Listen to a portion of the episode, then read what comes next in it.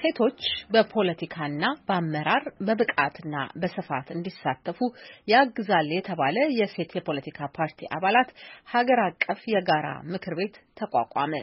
ነጻ እንደሆነ የተነገረው ይህ ምክር ቤት ሁሉም የፖለቲካ ፓርቲዎች ደጋፊዎቻቸው በሴቶች የፖለቲካ ቀጥተኛ ተሳትፎ ላይ እንዲተባበሩ የማድረግ ዓላማም እንዳለው ታውቋል። መለስካቸው አመሃ ዝርዝር አለው።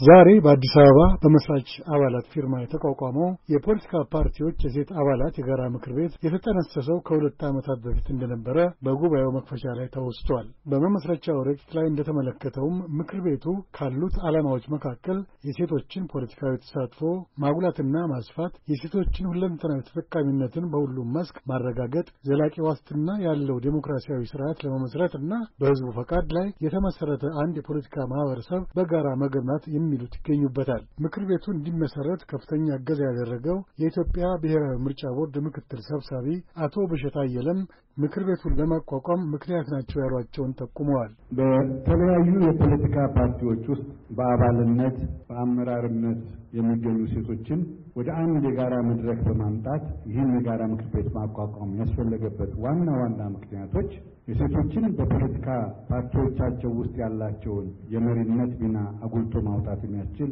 ሁኔታ ለመፍጠር ሲሆን እንዲሁም ሴት ፖለቲከኞች አገሪቱ እንዳታበቅል በጥናትና በፕሮግራም የሚሰሩ አጉል አካሄዶችንም በግልጽ በማሳየት እነዚህ አጉል ልምዶች ከስራቸው ተነቅለው እንዲጠፉ ለማድረግ ነው።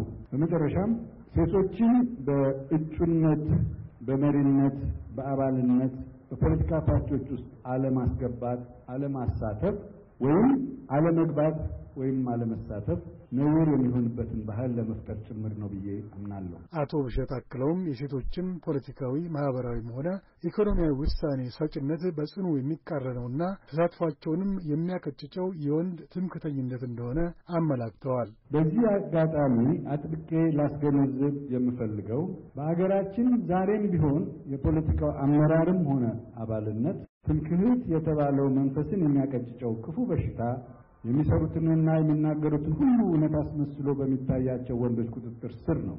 ሴቶች ዛሬም ቢሆን ከሀምሳ ዓመት በኋላ ድርብ ኃላፊነቱን ብቻቸውን ተያይዘውት ነው ያሉት። ዛሬም ቢሆን የሀገራችን ሴቶች በፖለቲካ ውስጥ እንዳይሳተፉ ከተሳተፉም ቁጥራቸው ጎልቶ እንዳይወጣ ከወጡም የኃላፊነት ቦታዎችን እንዳይይዙ የሚደረገው ዘመቻ አሁንም አንዳንዴ በጣም ዓይን ባወጣ ሌላ ጊዜ ደግሞ በረቀቀ ሁኔታ አቅም አለው። ነቢያ መሐመድ አብዱልሐኪም የነጻነትና እኩልነት ፓርቲ የሕዝብ ግንኙነት ኃላፊ ናቸው። ከምክር ቤቱ መስራች አባላትም አንዷ ናቸው። በኢትዮጵያ የፖለቲካው መስክ የሴቶች ተሳትፎ ዝቅተኛ ነው ሲባል እንደዚሁ የተለመደ አባባል ሳይሆን ተጨባጭ እውነት እንደሆነ የዘንድሮውን የምርጫ ሂደት በማስረጃነት ያቀርባሉ።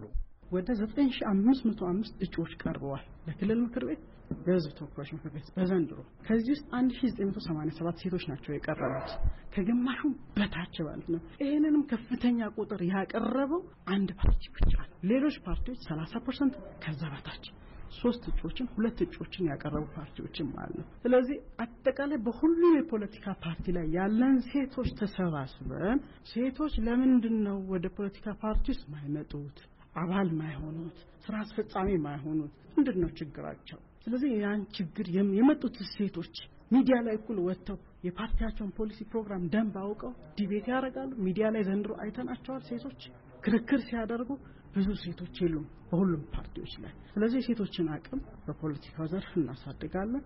ተሳትፏቸውን በዛው ልክ እንዲያድግ ለማድረግ ትልቅ ዓላማ ይዞ የተነሳ የጋራ ምክር ቤት ነው። የአፋር ሕዝብ ፓርቲ አመራር አባል ሮባ ሐመራ በበኩላቸው የሴቶች የፖለቲካ ተሳትፎ ተግዳሮትን ለማቃለልና መፍትሄ ለመስጠት ዓላማው ያደረገ ምክር ቤት መቋቋሙን የሚደግፉት ቢሆንም የሥራና የዓላማ መደራረብ ቀደም ሲል ከተቋቋመው የፓርቲዎች የጋራ ምክር ቤት ጋር ስላለው ይህ መሻሻል እንዳለበት ሀሳባቸውን ሰጥተዋል። አሁን ይሄ ምክር ቤት በሴቶች ላይ ብቻ መስራቱ ጥሩ ሆኖ ግን የሌላውንም ምክር ቤት የዋናውንም ምክር ቤት ስራዎች በሚጠቅስበት አንቀጾች ላይ እንዳያት ከሆነ ሰው እነዚህ ነገሮች በተደጋጋሚነት በሚጠቀሱበት መንገዶች ላይ የሚሰራው ስራ ተጎታችነት ይኖረዋል። የኔ አካል ነው የኔ አካል ነው የሚባል ነገር ይኖራል። ሁላችንም ደግሞ ፖለቲካ ፓርቲዎችን ነው የምንወክለው። እዚህ ጋር የሴት ፖለቲከኞች የፖለቲካ ፓርቲ ሴት አመራሮች ተብለን ነው የመጣ ነው። እዛ ጋር ደግሞ ሙሉ ጾታን ያልወከለ ነገር መሆኑ ነው ልዩነቱ ማለት ነው እንጂ ተመሳሳይ ስራ እኔ አሁን ሁለት ቦታ የምጠራ ከሆነ ተመሳሳይ ሰዓት ላይ ልጠራ እችላለሁ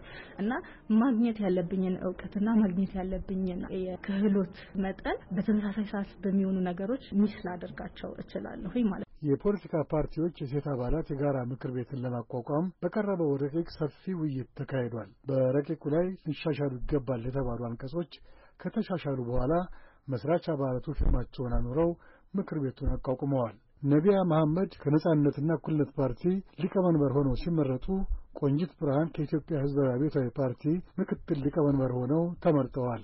ምክር ቤቱን በማቋቋሙ ሂደት የኢትዮጵያ ብሔራዊ ምርጫ ቦርድና በተባበሩት መንግስታት ድርጅት የሴቶች ጉዳይ ከፍተኛ ድጋፍ ማድረጋቸውም ታውቋል።